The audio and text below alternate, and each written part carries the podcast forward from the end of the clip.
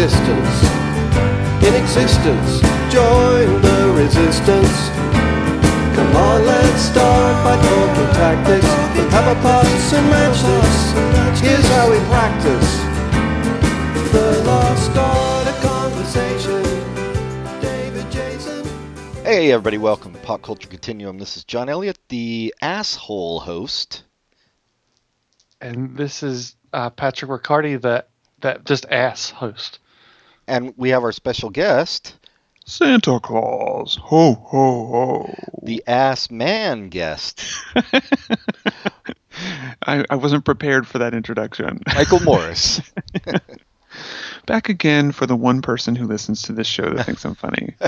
Oh, there's more than that. I hear. Wait, are you talking about yourself, Michael? Yes. Clearly. Because you are the one person who listens to the show. I wasn't insulting you.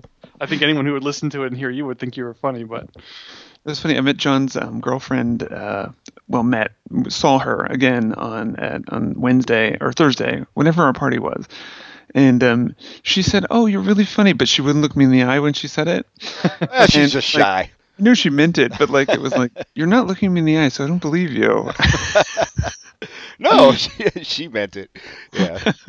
Well, she looks me right in the eye and says, you're not funny. Yeah, so, so. We're even. When do you see her? Never. Uh-huh. That's what I thought.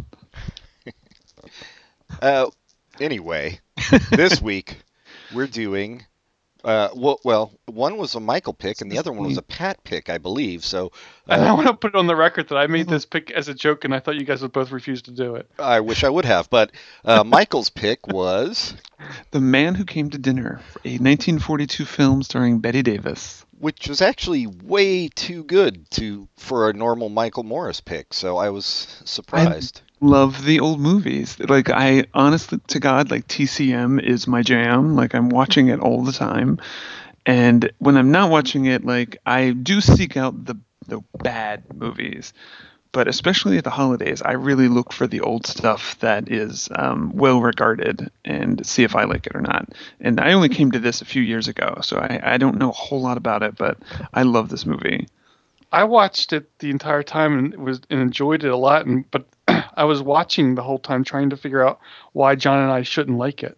Because when you recommended it, you said, I'm going to make you oh. suffer and make you watch this. Yeah, no, I know. I enjoyed it.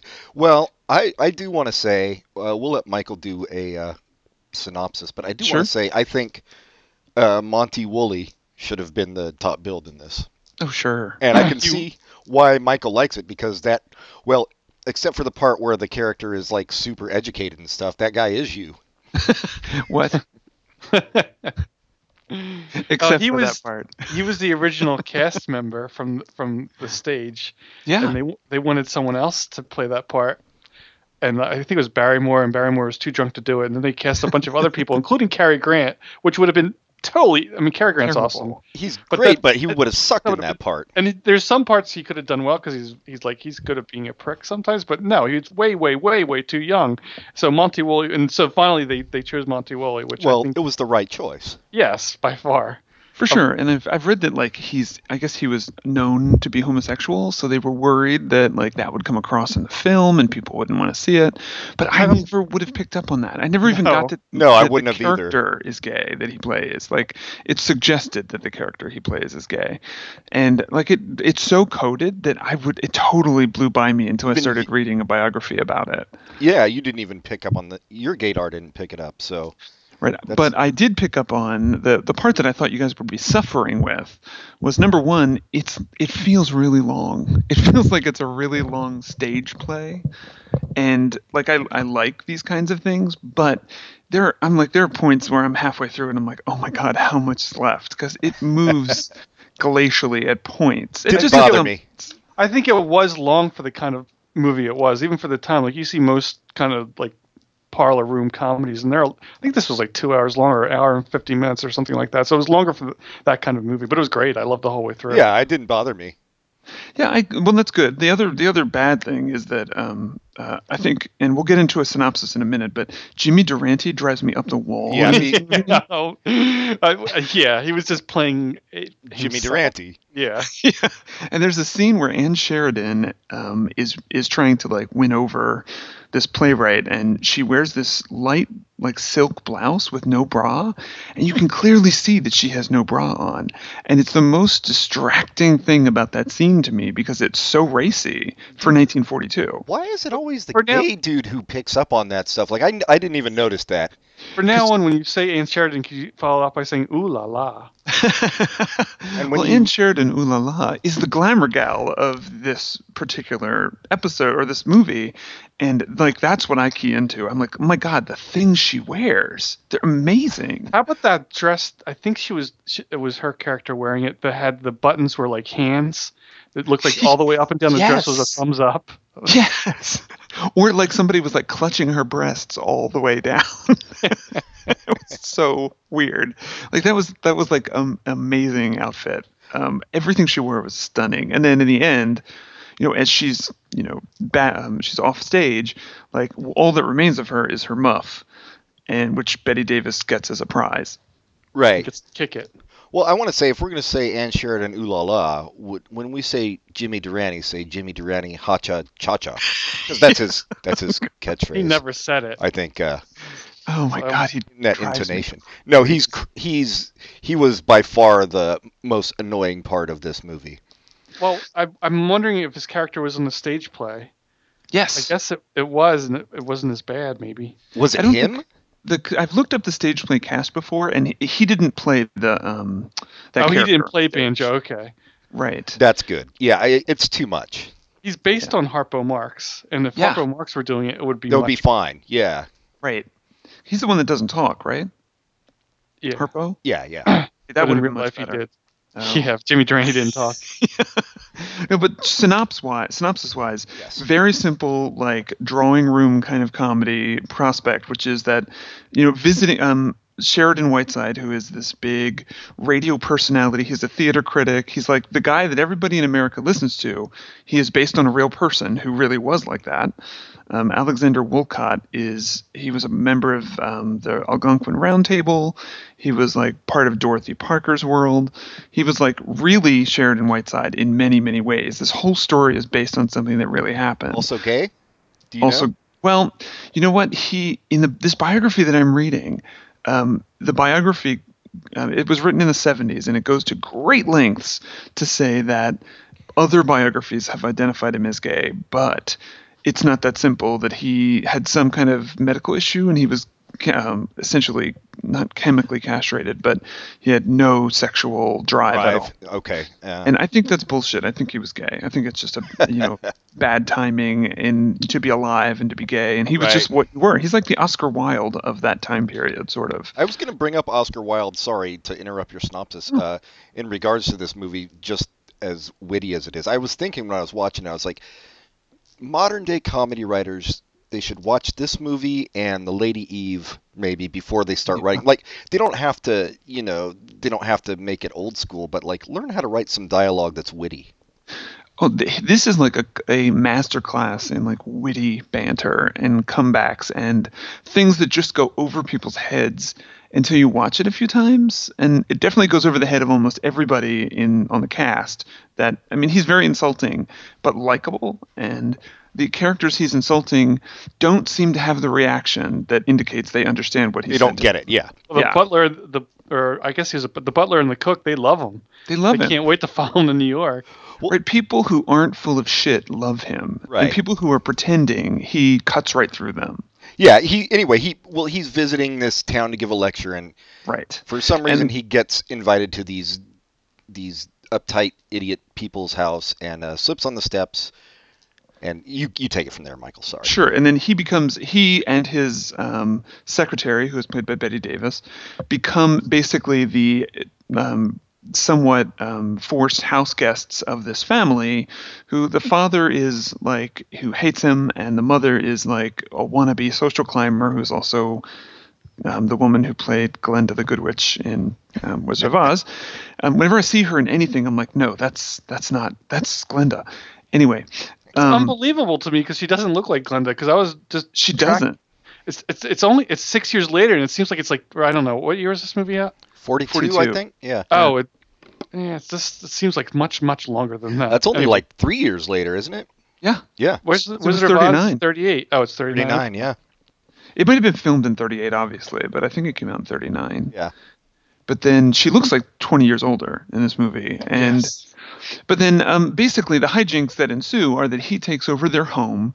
He wants he needs to do his Christmas Eve broadcast from their home. He basically runs his very like sort of sophisticated, witty, sarcastic New York life from their house. Suburban Ohio, yeah.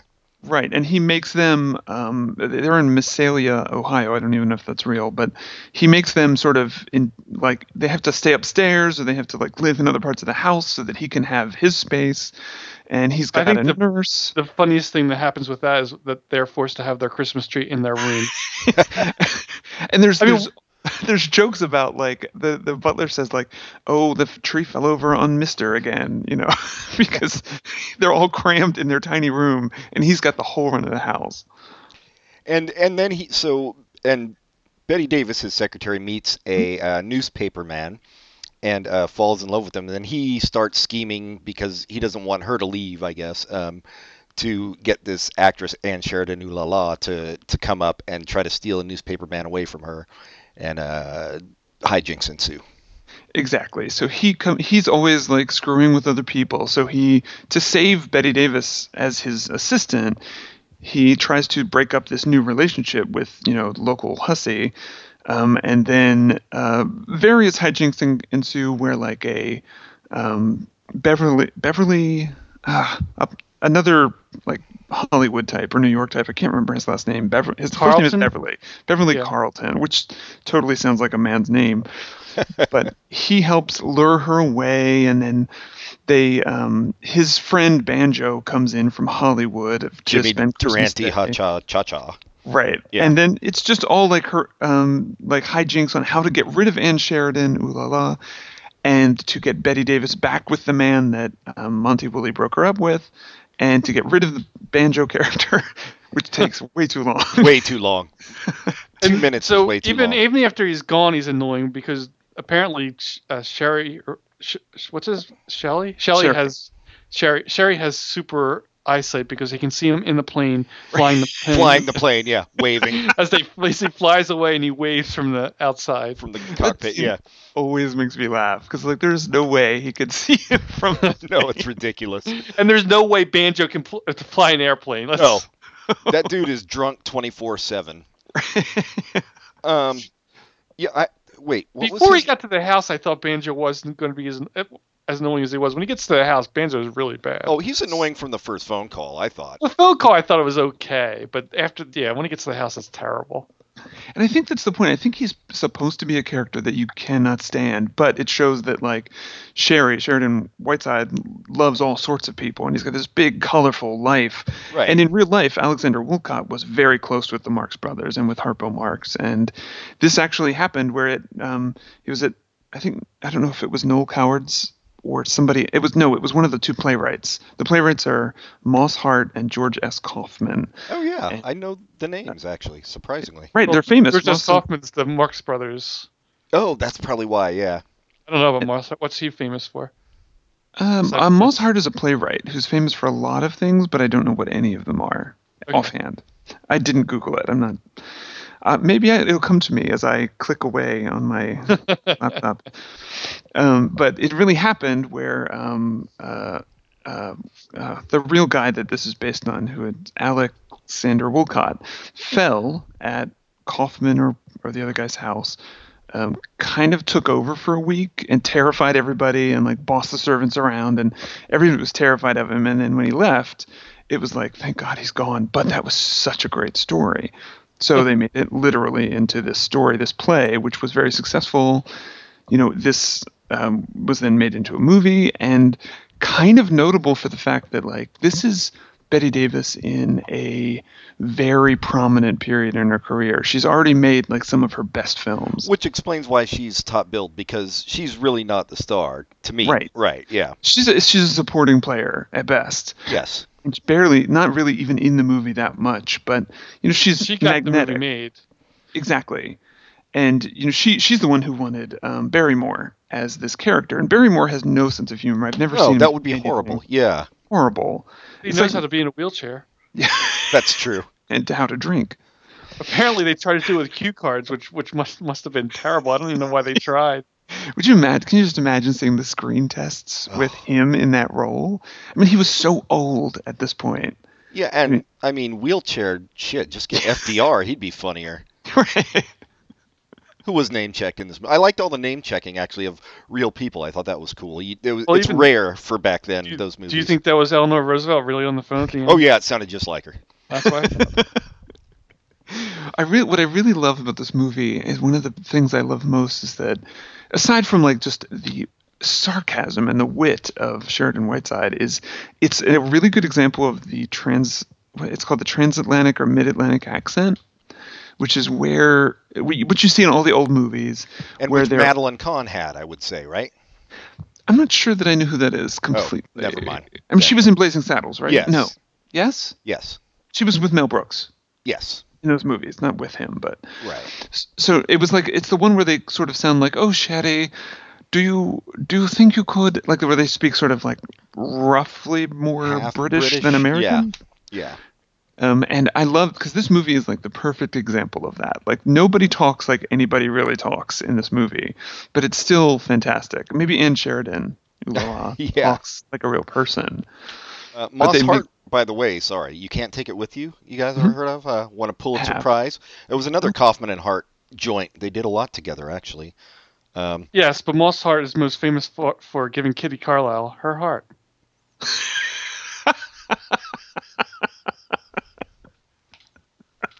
Winged Victory? I don't know that one. Ooh, Lady in the Dark with Kurt Vile and Ira Gershwin. Weird. What? Yeah, anyway, sorry. Broadway. To tread the boards! But it's fun. It's not exactly like a Christmas... This was sort of supposed to be a Christmas theme. This um, I mean, It takes episode. place at Christmas time. It takes yeah, place at Christmas. There's a large part of the movie was Christmas time, and it seemed like Sheridan loved Christmas. Yeah, I mean, he what? had a Christmas broadcast. He's very festively dressed throughout most of the movie. He's got his own Christmas tree downstairs. He's got the good lots Christmas of presents. Lots of presents. The octopus scene where he gets an octopus as a present, like it's it's like who believes that? Who believed that scene? Well, he but who would a, send an octopus? He has a friend, a friend who's a famous naturalist. You know all these famous naturalists. The a, a naturalist's first choice of gift would be to take an octopus out of its habitat, put it in a box, and send it to somebody as a Christmas present. As well as penguins. Right. Now, penguins, I think we would all love to have. I think so, too. Some of my favorite scenes, those penguins jumping around. Um, yeah, Betty... I have to hand it to Bette Davis, because I didn't really think about it until I was watching this movie before. I don't know why, but, like, she's not a conventional screen beauty of the time, like, say, Anne Sheridan, Ooh La La, or Veronica Lake, or, you know, Lana Turner, those people. But she, like, totally made it. Yeah. She, like, yeah... It's, she's amazing. She's badass. Presence in movies that, like, um, even in small roles like this, you kind of can't take your eyes off her, off of her when she's on screen, and you kind of start to see the Bette Davis acting style at some point when you've seen enough of her movies. But this is, um, it's this is one of the most understated. Um, it definitely is. Yes. Yeah. Very well, understated. Even though you you guys called a small role, and it was. She was not, not the star, but when she's there, she takes up the whole screen. She's really a big presence. Yeah, so it did, for my, when I'm watching it, it didn't feel like a small role. Right. Well, and I wasn't trying to say, like, movie stars have to be all beautiful. I just think that that's how producers thought back then and mm-hmm. still do today. That, that that was my point. Yeah, but she, like, totally bucked the system and was like, fuck you, I'm doing it. Yeah, she's great. She's got this amazing history of, like, being sort of considered the ugly one. And Which she's not ugly, I wouldn't she's say. She's not. No. I wouldn't say so either, but like you put her next to Anne Sheridan and that nose of hers yeah. becomes sort of like a beak and her eyes sort of look buggy and but yet I've seen her in movies where she's gorgeous. Like in Now Voyager, she's she's so beautiful. And she goes from like frowsy frump to like gorgeous and elegant woman, and you never notice the imperfections because she embodies it. And in this movie, she, I think she's beautiful in this movie. And Anne Sheridan is the hot, like, sex kitten um, character. But Bette Davis is, like, the one that you're supposed to relate to. Yeah, and Anne Sheridan, ooh la la, doesn't really have any screen presence, you know? She's, I mean, yeah. she's fine, but she, yeah.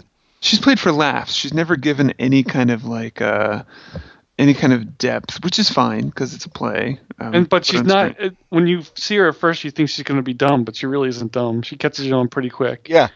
No, I love the whole, like, the whole, like, backstory to her is that she's chasing this British lord or something who doesn't really seem to be that interested in her. And that's how they trick her um, and get her out of the house. But, like, that she's kind of a gold digger. And they don't come out and say it, but they, they show it. And it's, yeah, it's, it's sort of the, the, the code of saying things like that back then is really interesting. Yeah, that's but she's true. able to track it down when when a little crack in the story happens. She's able to figure out quickly who did it and why it happened. And you and you see her, her gears turning, and you see Bette Davis quivering in her boots as it happens. Well, wait, that was Beverly Carlton that who who played the prank right. on her. He was great yes. too. He was like the this iconic like movie character. Like, that guy was like, I feel like I've seen him in many movies, and I don't even know if it's the same actor, but I've seen that character. He's a type, an archetype. Yeah. He is. Now, he's, he's the one that's supposed to be based on Noel Coward. Right. Which I've seen Noel Coward perform, and he he was probably a little bit less uh, uh, underlined, but it, it does seem like that's what that guy was like in general. Yeah, well... I don't know. It belonged. The movie belongs to Monty Woolley for me. Yeah. Um, like, I didn't really care so much about the Bette Davis romance or any of the other shenanigans so much well, as just like listening to the dude talk. A big problem with the Bette Davis romance is the is the, the cardboard guy she's romancing with. That's true. Yeah, you couldn't. Yeah. You can't get less full of depth than that dude. There's always a male. Um, Uh, love interest named Bert in these old movies, whether it's John, uh, I'm sorry, Joan Crawford, or if it's Bette Davis, or, or it doesn't matter who it is. His name was always Bert in the early forties, and they all said it like Bert, like they they say every letter. It's never Bert. It's like Bert. It's I don't know how to do it. It's but it's it's really weird how everybody was named Bert at that point. It was like the Caitlin or Courtney of today, right? Yeah, Bert. It's just uh, nobody is named Bert anymore. I, nope. Never met anybody named Bert. No. Uh, don't look forward to meeting anybody named Bert. So take that, Berts of the world. They're all dead. We apologize to all Berts. And I thought Mary Wicks. Mary Wicks plays Monty Woolley's nurse in this, and he's terribly cruel to her. And he he calls her an idiot. And um, what had he got in there anyway? A sailor? One of my favorite lines. But it's too far when Banjo picks her up and carries her around and assaults yeah, her. no. Then, then she's gone. Well, it's and I love I love when she leaves, when she says, I wanted to become a nurse to help humanity because I love humanity, but now I'm going to work in a munitions factory because I want to see humanity burn. Monty Woolley has this great line that um, I always get wrong, but he's talking to the kids, and Um, she comes in and, and he's really nice to the kids of this family, and he gives them good advice to like go out and follow their dreams, et cetera, et cetera. And um, with with um, he's talking to the nurse, who is Mary Wicks, who was in like everything back then. And um, he he said something like, "I'm known for my um, kindness and generosity." And then he turns to the nurse and says, "Get in here, you idiot." And he's just like, he's like this perfect, like, I don't think people even got him back then. I don't think that, like, there's no way this wit was fully appreciated. Because I feel like the way they directed this, it should be faster. It should be a little quicker on the uptake. Like, Auntie Mame is another example of, like, super witty dialogue that turns on a dime. I know what you're saying, yeah. Like, the banter just fires back and forth. I mean, Groucho Marx is, is a good example of that. Um, but I like the way this was paced, actually, with that. Yeah, I feel like once you've seen it a few times, you sort of like, you get a second to breathe or to understand what he said after he gives somebody a cut down. And after you've seen it a few times, it becomes like, oh, I don't really need that anymore. But I see why they did it. They did it because what some of the put downs he has are so like devastating that you need to think about what he said. I know. I'm going to start using a shut your nasty little face, I think. You have to do it in his accent, though. I, I know. I'll, I'll try. Shut your nasty little face. Uh, that would have worked much better if he had a beard. Oh, yeah. And a nice tie. The tie is really what ca- carries it. Yeah. Maybe next time. Now stop oozing out and get out. Did you did you guys look at the Wikipedia page for Woolley at all? No. There's a, uh, I have. I don't remember it right now, but yeah. There's a story where he's at a dinner party and he suddenly burps or belches, and the woman sitting nearby glares at him, and he glares back and says, "And what did you expect, my good woman?" Chimes. Which is funny on his face, but what's much better is the guy who wrote this uh, about him, Bennett Cerf. He said he was so pleased. Woolley was so pleased with this line that he insisted it be written to his next role in Hollywood. I think it's it's a funny line, but it's much much funnier that he, he enjoyed it so much that he wanted he, he wanted it to be in film. He forced it, yeah. He forced it to go down in history. Did we lose Michael? Ah, shit. I think we lost Michael. All right, hold on one sec. Oh, you back? Hello? Are you there? Yeah.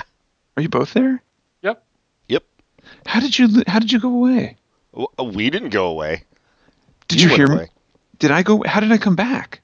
Uh, are you guys there? That's exactly how you came back. Yeah, really? We'll all hear it tomorrow. Yeah. Oh, great. What were we talking about? Just Monty Woolley.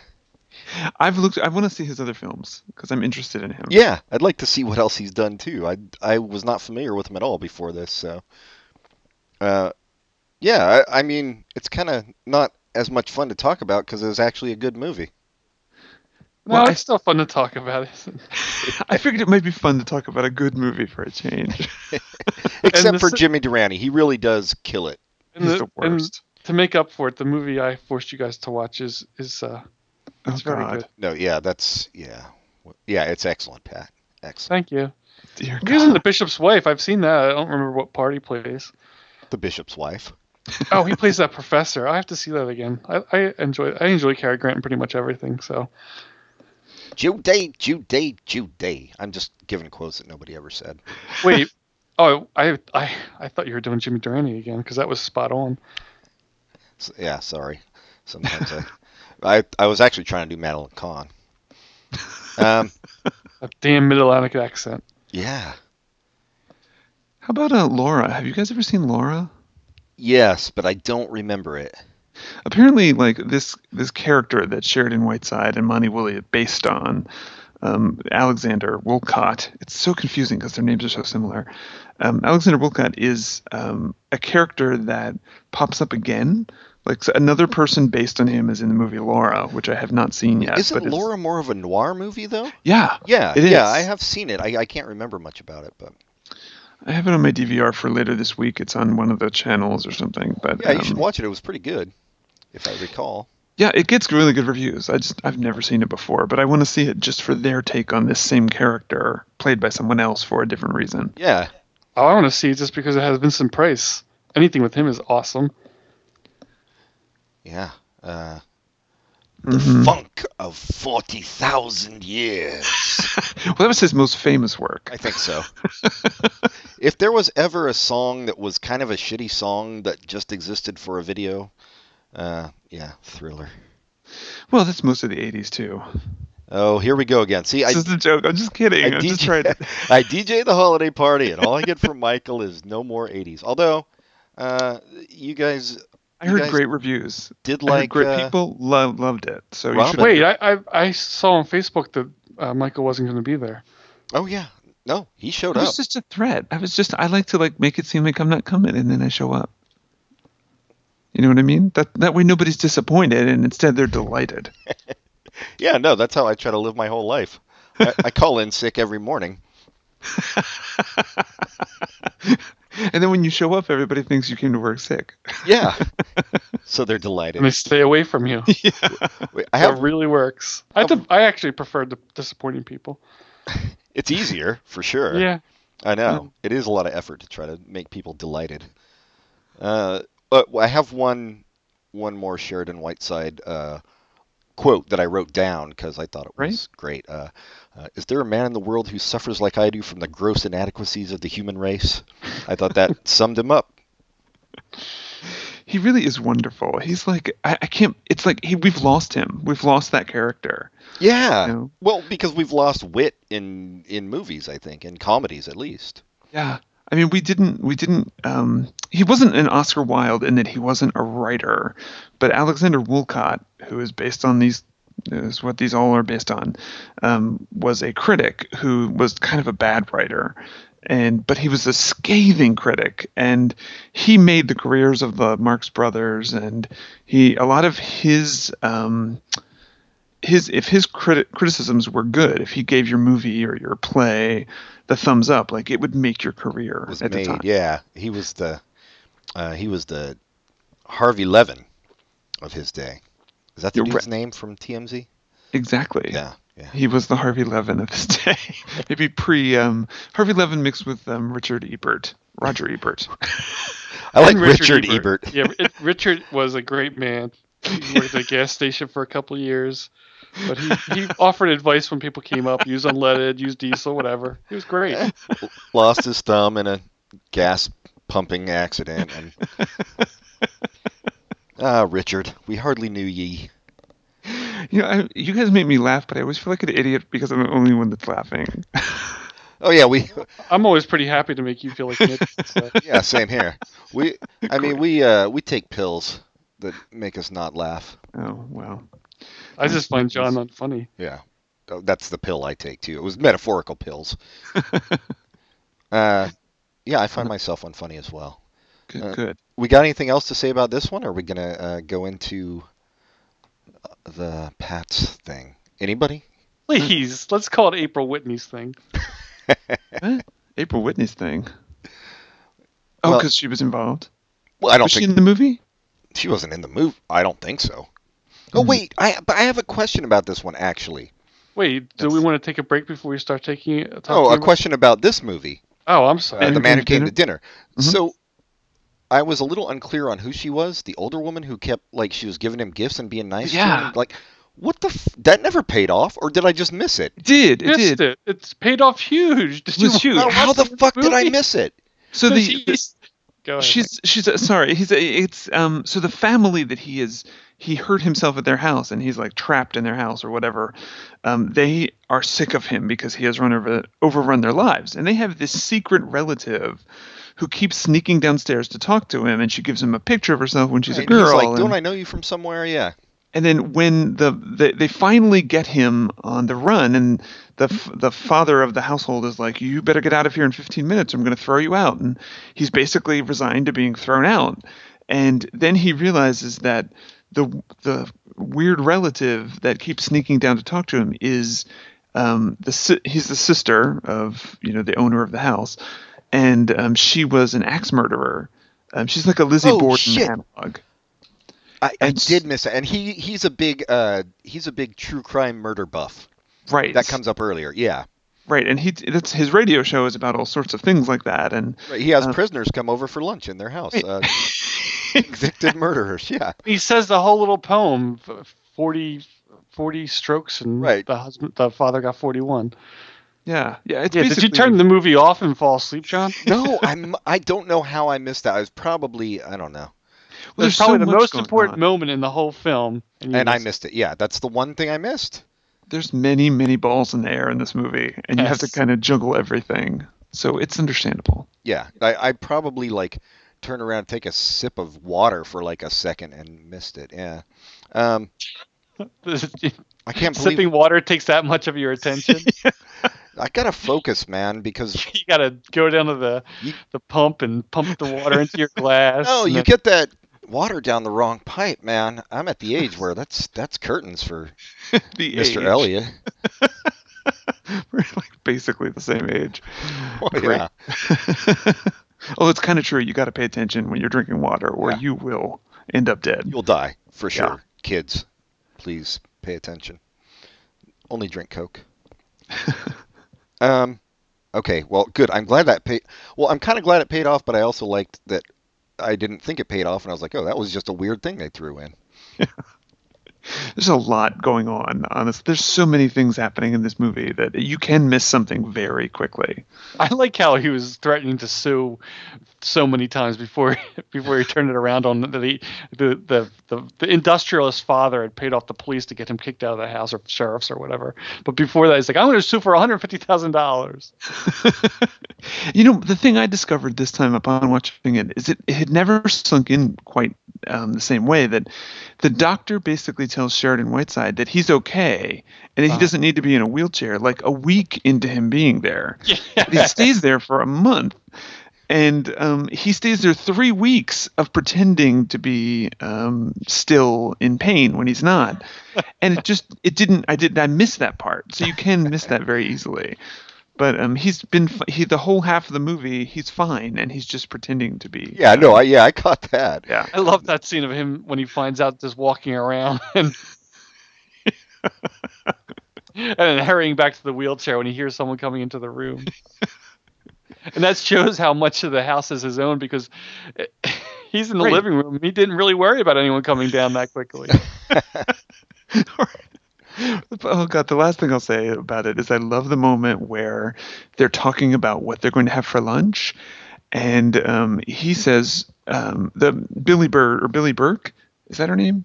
The, the mother of the house um, says that the menus for lunch have already been ordered. And he says, that's fine. You can have yours in your room on a tray. Yeah. And then the murderers come over. It is uh, Billy Burke, and she's only listed as Missus Ernest Stanley. So it's nineteen forty-two. There you go. All right. Yes. Thumbs up for this one. Um, well, who knows what the next one will get? You want to take a quick break and we'll find out? Yeah, I haven't even said the name of the next one. I know. Yes. I refuse. Let's all, all right. take a drink of water. Carefully. So we'll be an hour. All right. We'll be right back.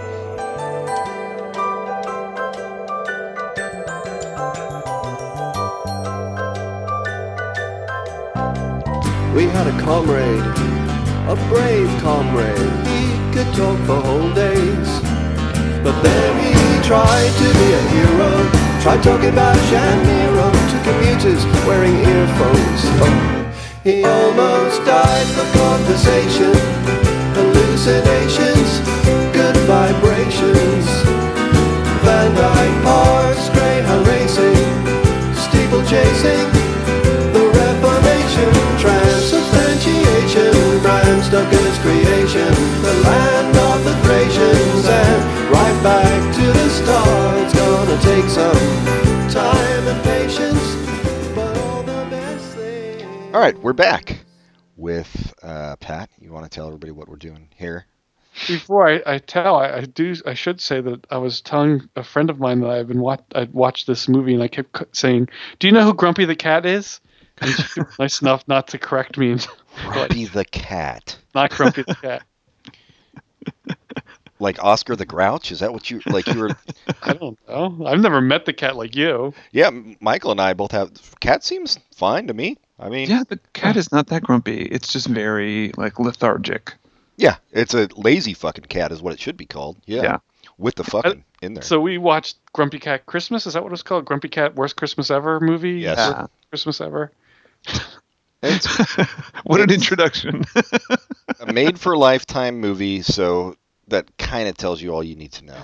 I didn't realize it was made for Lifetime before I selected. I just thought it would be a train wreck, but I didn't know how much of a train wreck. Well, it, I know because it's got Aubrey Plaza. Who and seems Aubrey like, Plaza is, is the only good thing about the movie. And yet she's not that great. Like I felt like her voiceover was half good. Like it, yeah, half the time it worked, and a lot of times I was just like, oh, she's not trying. I feel like if they could, if she, they would have let, just let her say whatever she wanted, it would have been better. Because apparently she did the voiceover after the movie was made, so she was kind of able to do a Mystery Science Theater three thousand. And there is a couple good lines in that vein, but it, yeah, it was it wasn't it was halfway. Oh, maybe I was drinking water during those too. No, there was at the very end of the movie. I, I don't think we need to do a synopsis, but if you guys want to, it's a Christmas movie where there's love and stupid. There's no story. I mean, they're trying to steal this million dollar dog. And there's there's voiceover for all the animals. There's a pet store in the mall and a little girl and, and mean girl. The mean, that was the funniest thing to me. The mean girls in the movie were much, were very ugly. I mean, no, those actresses, and not that I'm a connoisseur of thirteen year old girls, but they were unattractive. Well, the whole movie is basically just the setup and then two hours of running around back and forth in a mall. Like there's no, there's nothing worth watching about this movie at all. There's um, really not. Yeah. And, do they even have pet stores that sell pets anymore? I mean, like dogs and cats? I mean, they do with the big pet chains, like Petco. Oh. Well, I don't think Petco has dogs and cats. They just have yeah, I think they have like birds and, you know. Penguins. Penguins. Do we lose Michael again? Motherfuck. Yeah. All right, let me uh, let me stop for a sec. We got Michael back. Uh, I think he hey. he just... left because he was done with Grumpy yeah, Cat already. I was hoping we were done talking about this movie. We kind of are. I mean, can we just talk about the one funny line? Because I can't believe you guys didn't think it was funny. It's yeah. at the Which end one? of the movie, and, and the the mother says to her daughter, "What did those guys do to you?" And Grumpy Cat says, "It's not that kind of Lifetime movie." No, you know what? To touch on just a few good things about this movie is that um, number one, um, it ended, but no. Um, Number number two, um, they, they what's weird about this movie and what works and doesn't work is that they. God damn it, Michael! What, you can't hear me? Oh wait, yeah, I can now. I can hear you. I feel like you just didn't like what I was saying, and you were like, "No, all I heard was the bad thing was they," and then it cut out. Oh, can you hear me now? Yeah. Yeah. Okay. Uh, let me think about what I was talking about. They know that they're in a Lifetime movie, and the joke is made many times that you shouldn't expect anything out of this movie because it's garbage. I mean, the cat makes that joke. And I think that's funny to be so self-aware, but it's still a terrible movie. Yes. And that doesn't excuse you making something so boring. No. And Grumpy Cat's quotes should have been funnier about the terrible things that are happening all around her. Mm-hmm. And or is Grumpy Cat a boy? It's a girl. Girl. Were you watching the movie, Pat? Cause... I mean, in real life, because you held. Oh, the cat. oh, it's a girl check, in real life, yeah. Check, check the cat's. Uh, Nobody giant. checked.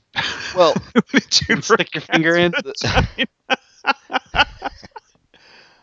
I, I don't know that nobody did.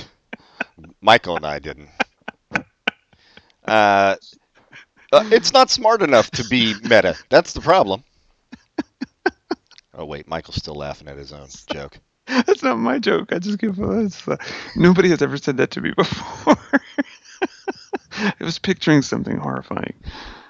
I was picturing something beautiful. Cat's vagina. Did we lose Pat now? No, I'm just uh, masturbating. You're just soaking it all in, so to speak.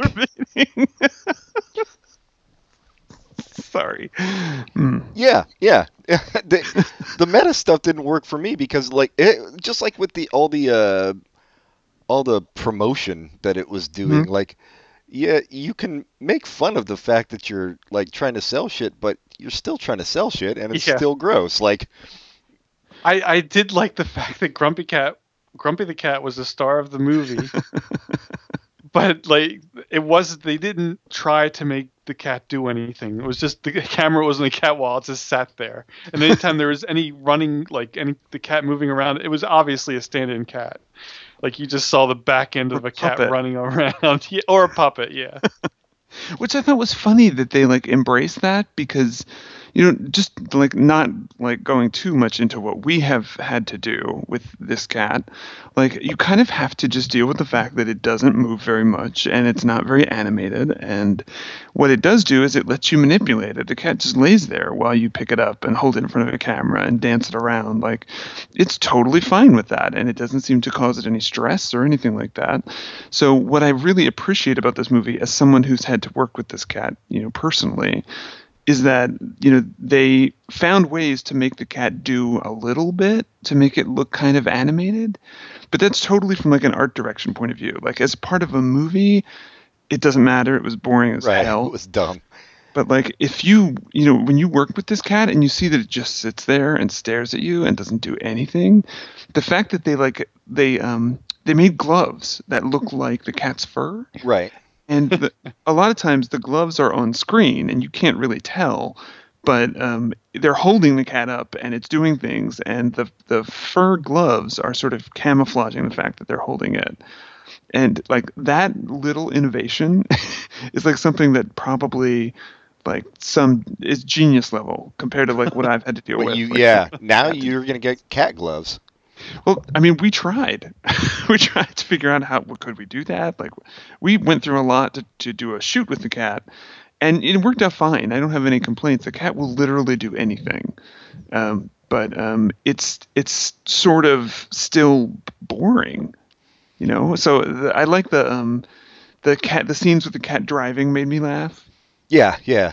I thought. I mean, I thought the best thing was at the end during the credits when the cat's just like dancing and meowing to the song. Like that was at least funny to me. Unlike the rest of the movie, I I don't even know. Like like I said, these pet stores. I don't know when this was even supposed to take place. It seemed like the eighties with these two robbers who were like into Van Halen and shit. No, no, it was just it was in the present time, and the people who wrote the movie thought that those people still existed. Yeah, it was de- totally. Bill and Ted type shit, um, except not funny at all. Yeah, and much more violent than Bill and Ted ever ever would be. Yeah. Oh, yeah. Yeah, they're peace Home Alone deal. Yes. Yeah, so I I thought that was going to happen throughout the movie, but then they kind of ended that. And like the paintball scene, there was no more of that. I thought the little girl was just going to be a Macaulay Culkin, but yeah, fucking him up. Uh, I didn't get the scene. But there's at... that weird subplot with the security guard being the, the ringleader. Yeah, it Daniel Roebuck in a dark turn. And then he's Is he like, famous for other stuff? He did look recognizable. I thought yeah, he was yes. a He's Matlock's like assistant in that entire series. Wow. Well, I thought it was until Andy Griffith died to make this film. I thought it was well, because I don't know who this was for. I mean, maybe kids like it. I don't know. It, what what what are any Lifetime movies for? Who are I, any of them for? Yeah, you. I, that's you specifically. True. Yeah. The, but they had like the scene at the beginning where the mall cop is like hitting on this teenage, like clerk in some store, and I was like, "What is this about?" I, Jesus. I guess just to show that he's lonely, but you kind of guessed that from him being a mall cop. Um, my take on it was that I sided with the Mean Girls because I think this uh, this chick who adopts Grumpy Cat. I think she's boring, and mm-hmm. she's no fun, mm-hmm. and she's obviously schizophrenic. She's hearing voices from a cat and seeing a Santa Claus that didn't exist. Mm-hmm. Uh, Wait, we saw those things, so she's not schizophrenic. See, it's it's from her crazy ass point of view. That's oh. that's my take on it. Well, I thought she made the right move leaving that ugly sweater party. Well, that's true. That Who was, wants that to be was... at a party where your your mom and her whatever he was or. obviously going to have sex very soon. She got out of there as soon as she could, and she went to the best place. Yeah, the mall after hours. Yep. Yeah, where... I feel like the mom's romance was like way more adult than the rest of the movie. That's what I'm saying. I don't know who this movie was for. It was very like it had the meta stuff, and the, but then it was like so stupid that only kids would find it funny. So yeah, I didn't get it. Yeah, there should have been more cat. Frankly, it should have been more Grumpy Cat, less bumbling security guards, less. Human being. And yes, more Aubrey Plaza. More Aubrey Plaza should she she was the most disappointing thing about this because I thought, well, at least she'll be funny, right? Yeah. Yes, I know. Same here. And literally, this felt like it was her first read of the script. Yeah, and I, that's how I felt. It probably was. And like, I don't think that it makes any sense to give voice to a cat who everybody hears differently in their voice in their head anyway. Yeah. I think that she's probably a good person to do this because of the character she played on Parks and Rec. But um, I think that Aubrey Plaza in general is still like not the voice I was hearing for Grumpy Cat. Head. No. Yeah. And she's good, but she's she's she doesn't try at all. It's she's just yeah. She, that's round. How I felt. Yeah. Right. She's no Jimmy Durante, is what we're saying. I wonder if Aubrey Plaza ever got to help hold Grumpy the cat. Maybe that's why she couldn't, because she never held the cat to know for sure what he'd sound like. That's or she, because she's technically not a he. Now Pat is talking like this crazy little girl. Yep. In the movie, uh, so it's all come full circle. Yeah, I think it's I think it's, it's a like schizophrenic's fever dream.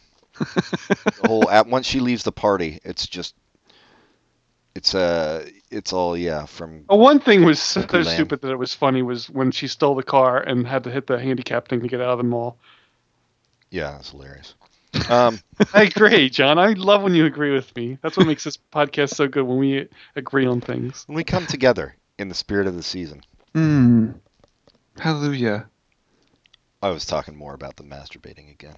Oh. Um... Yeah, I, I don't know. I'm done. Don't. I mean, there's no reason to watch it. I, I like that they kept talking about like how this was going to be a hit for Lifetime, so they could have sequels and stuff, and like that never materialized. Obviously, it only came out last year. Give them, give them a couple of years. You think? I agree with Michael. Lifetime follows up in like six months, though. Usually, yeah. You know, if it's yeah, good. yeah, three. Sometimes. When you say "good," is it in quotes? Yeah. I mean, like they thought that um, Flowers in the Attic was going to be really good. And the first movie of Flowers in the Attic was okay, and then they did the second one and nobody talked about it. So this kind of happened around the same schedule. Like, I think they would have done another one right away.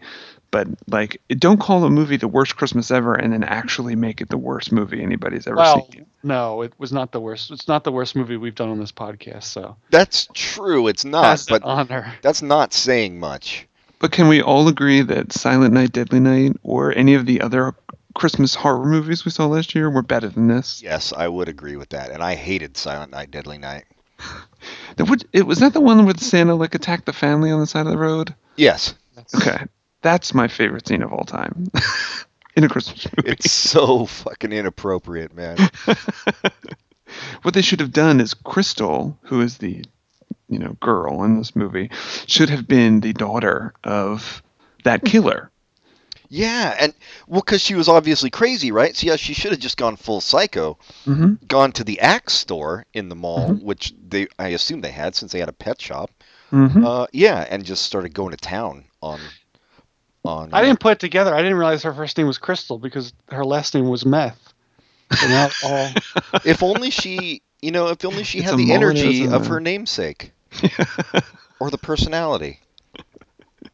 I'm sure everybody got paid like twenty dollars to make this I, movie. Yeah, I'm, and that's about what they spent on on uh, props too.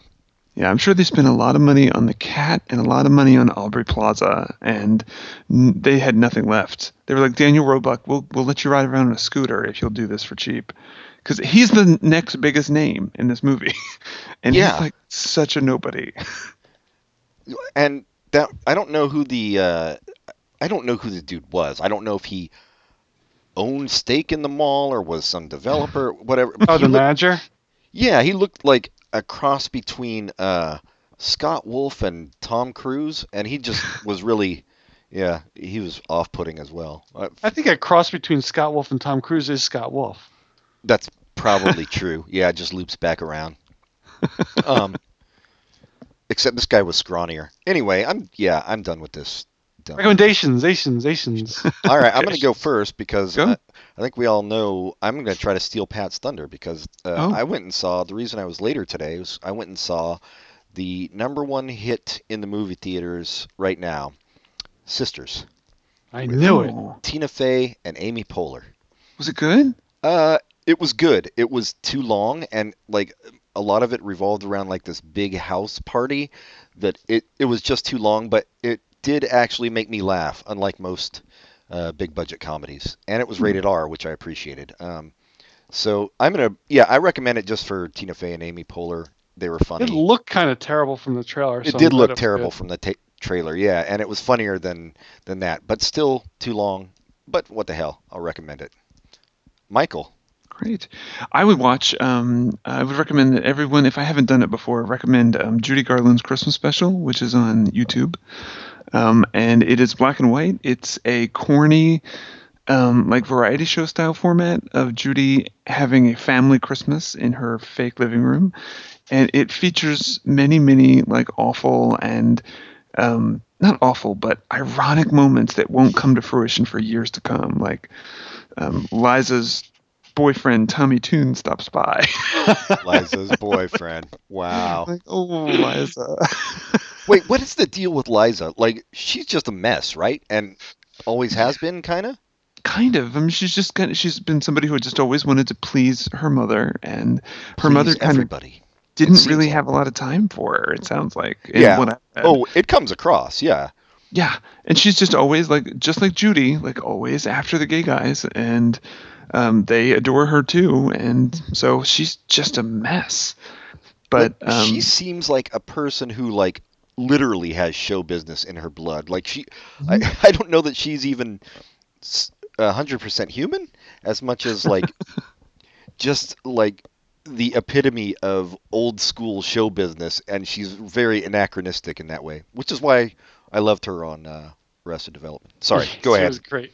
Great. I think we'll we'll do a, a Liza Minnelli episode in the future. All right, but go ahead. That reminds me, I, I was watching. Uh, I don't know why, but I turned on Merv Griffin this afternoon. There's this like channel that always shows old shows, and I just wanted to see. I was thinking it was going to be an eighties Merv Griffin, but it mm-hmm. was from the nineteen sixties, and he was co-hosting it with a uh, pre Brady Bunch, uh, Florence Hen- Henderson, and Jimmy Boyd came on, who who as a twelve-year-old sang. Um, I saw Mommy Kissing Santa Claus, and he it was like twelve years later, so he was in his twenties, and he was alcoholic and no, no, he was just very uh, talkative, and uh, it was interesting. yeah, yeah. Well, that might be interesting to look up on YouTube. Um, sorry, Michael, were you done with the Judy I Garland? Was... Done. That's I recommend just you just have to watch it and enjoy it for yourself. Enjoy it for what it is. Okay. Well, let's all be surprised by Pat's uh, recommendation this week. What do you got, okay. Pat? I have two recommendations. First, the one that no one will be surprised by is I recommend everyone see Neon Joe Werewolf Hunter on Adult Swim. It's yes. John Glaser from Delocated and Parks and Rec. John Glaser in in uh, the Sisters movie too. Love him. Man. Is it? Yeah. And Scott Adsit. Adsit. Oh, Adsit. That's it from thirty Rock, who, weirdly, I've talked about this before, but every time I think of him, it, it cracks me up that he's been in multiple comic books for some reason. I don't know if he's friends with comic book guys or just so happens two artists like to draw him. I don't know what the deal is, but he had a regular recurring role in Deadpool, and he was killed in the pages of um, – uh, I forget the name of it. Anyway, uh, that's I'll the first re- first recommendation is uh, – What is, is it called again? Neon Joe Werewolf Hunter on Adult Swim. Animated yeah, or no? No, it's it's it's live action. John Glaser oh, live action. In all his neon green glory. Oh, gotta check it out. Yeah, it's, it's on my D V R. I haven't watched it yet, but I I saw that title and I was like, I've gotta tape this. I don't know if it's new or, or what, but the guy at work with it, and it, it's it's well worth watching it. Along with Mister Pickles, I watched that too, just because I was looking at, at Adult Swim on demand, and I swear someone told me to watch it, but it everyone was Michael I, Morris, dude, it was me. Oh, okay, good. That's awesome. It's so horrible. It is awesome. I love it. The dog just like kills indiscriminately. And his little boyfriend is, is just he's just like Lassie's owner. Yeah. And for some reason they give him braces on his legs. This this makes it funnier. It is an awesome show. I, I think there was only one season, but Mister Pickles is so horrible that I, as a character that you just can't help but love what he's doing, even yes. though it's murdering people. And I tried to watch an episode of the Jack McBrayer Triumph. Oh, Triumph! It, that's what I was going to ask you about. It yeah, it just didn't. It didn't. The didn't one I click. was watching wasn't that good. Maybe I'll try a few more. And anyway, the second recommendation I'll be recommending for as long as it's in the theaters is the new Star Wars. It's awesome. It's better than you think. I don't know why you're making those noises. Oh, what? I got indigestion. You you claim to like the original movies, and if you like the original movies, you'll like that I, movie. You know, we just watched uh, the original Star Wars and Empire Strikes Back because Viv wants to see the new one. Um, uh, original Star Wars better than I remembered, actually. Not... Not, I mean, it's still corny and stuff, and of course I love Empire Strikes Back. I'm not looking forward to rewatching Return of the Jedi. It's better than you think, but of course you are a heartless jerk who hates Ewoks, so it's worse than you think. I'm so I don't even know how you wake up in the mornings. Hating so, Ewoks? That's how I wake up. Yeah, that's what gets you going. Yep. I get it. Well, Ewok hate to know, boner. The Force Awakens is two hours and sixteen minutes of constant Ewoks. Yay! Star Wars on the planet of the teddy bears. And like, that that will be my recommendation for as long as it's in the theater or until John kills me. I mean, it, you know, it wouldn't be so hard to watch that movie if people would just shut up about it. I appreciate your recommendation, though. but oh my God, I'm sick of the marketing. I'm sick of it. Yeah, the marketing is... What's great about it is half of the marketing isn't even marketing. It's news channels talking about it. I think that's really fun. And I, I, I mean, it kind of sucks now because it's Disney.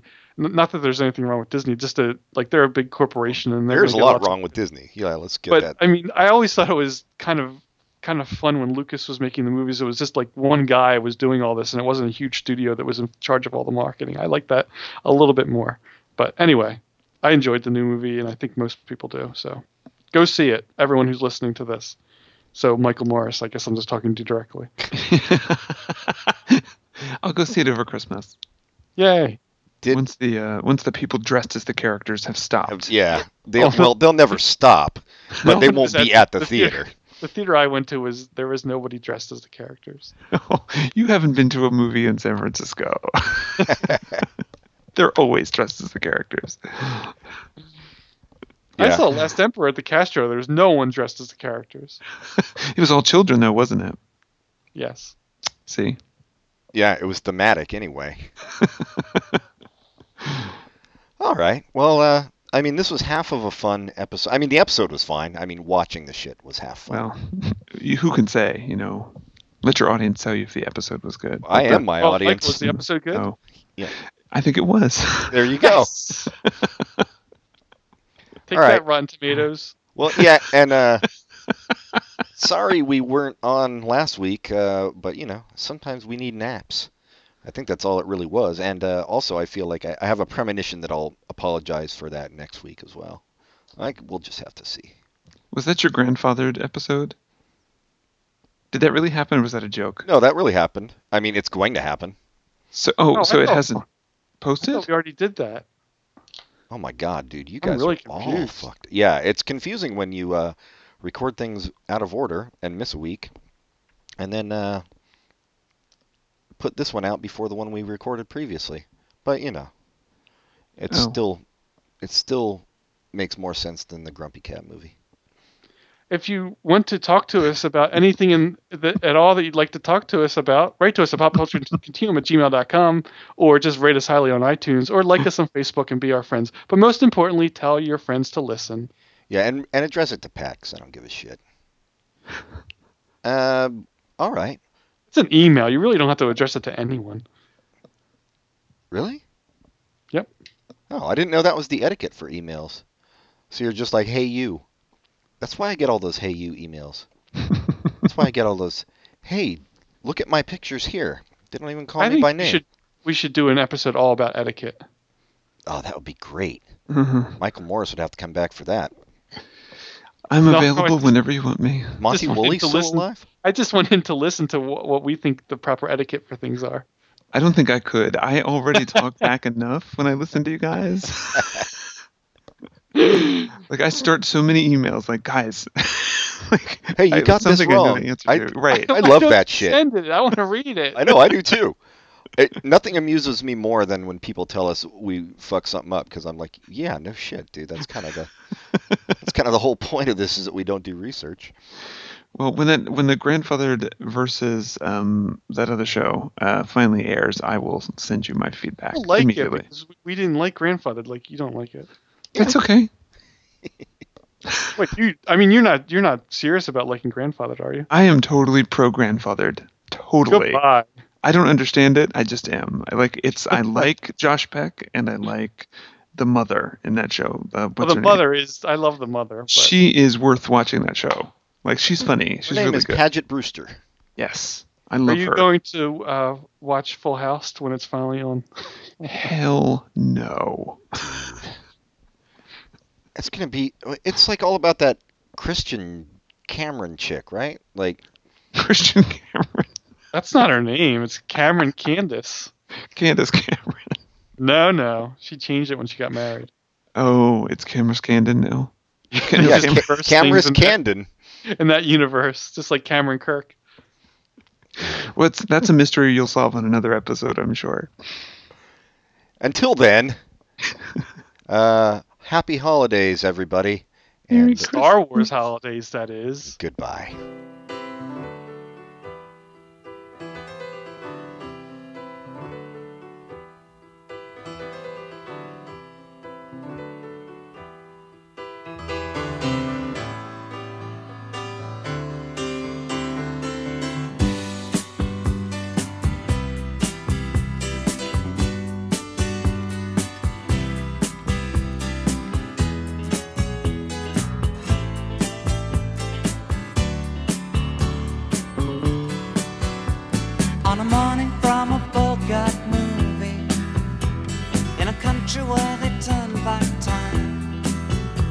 go strolling through the crowd like Peter Laura contemplating a crime.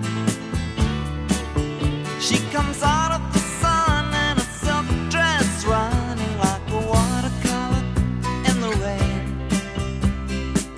Don't bother asking for explanation, she'll just tell you that she came in the year of the cat.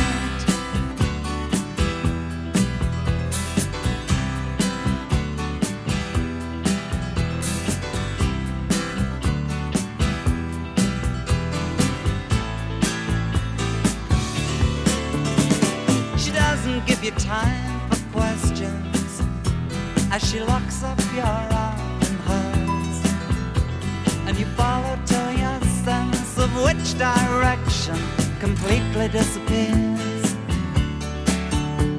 By the blue tiled walls near the market stalls, there's a hidden door she leads you to. These days, she says, I feel my life just like a river running through. The year of the cat.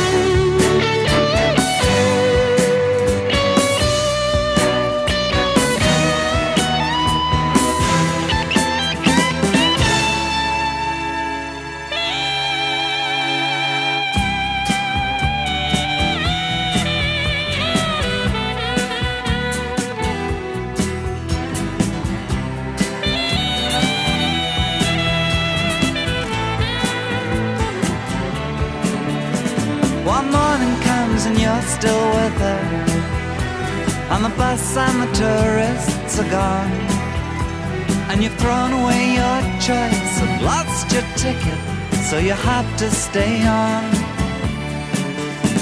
But the drumbeat strains of the night remain in the rhythm of the newborn day. You know, sometime you're bound to leave her, but for now you're gonna stay in the year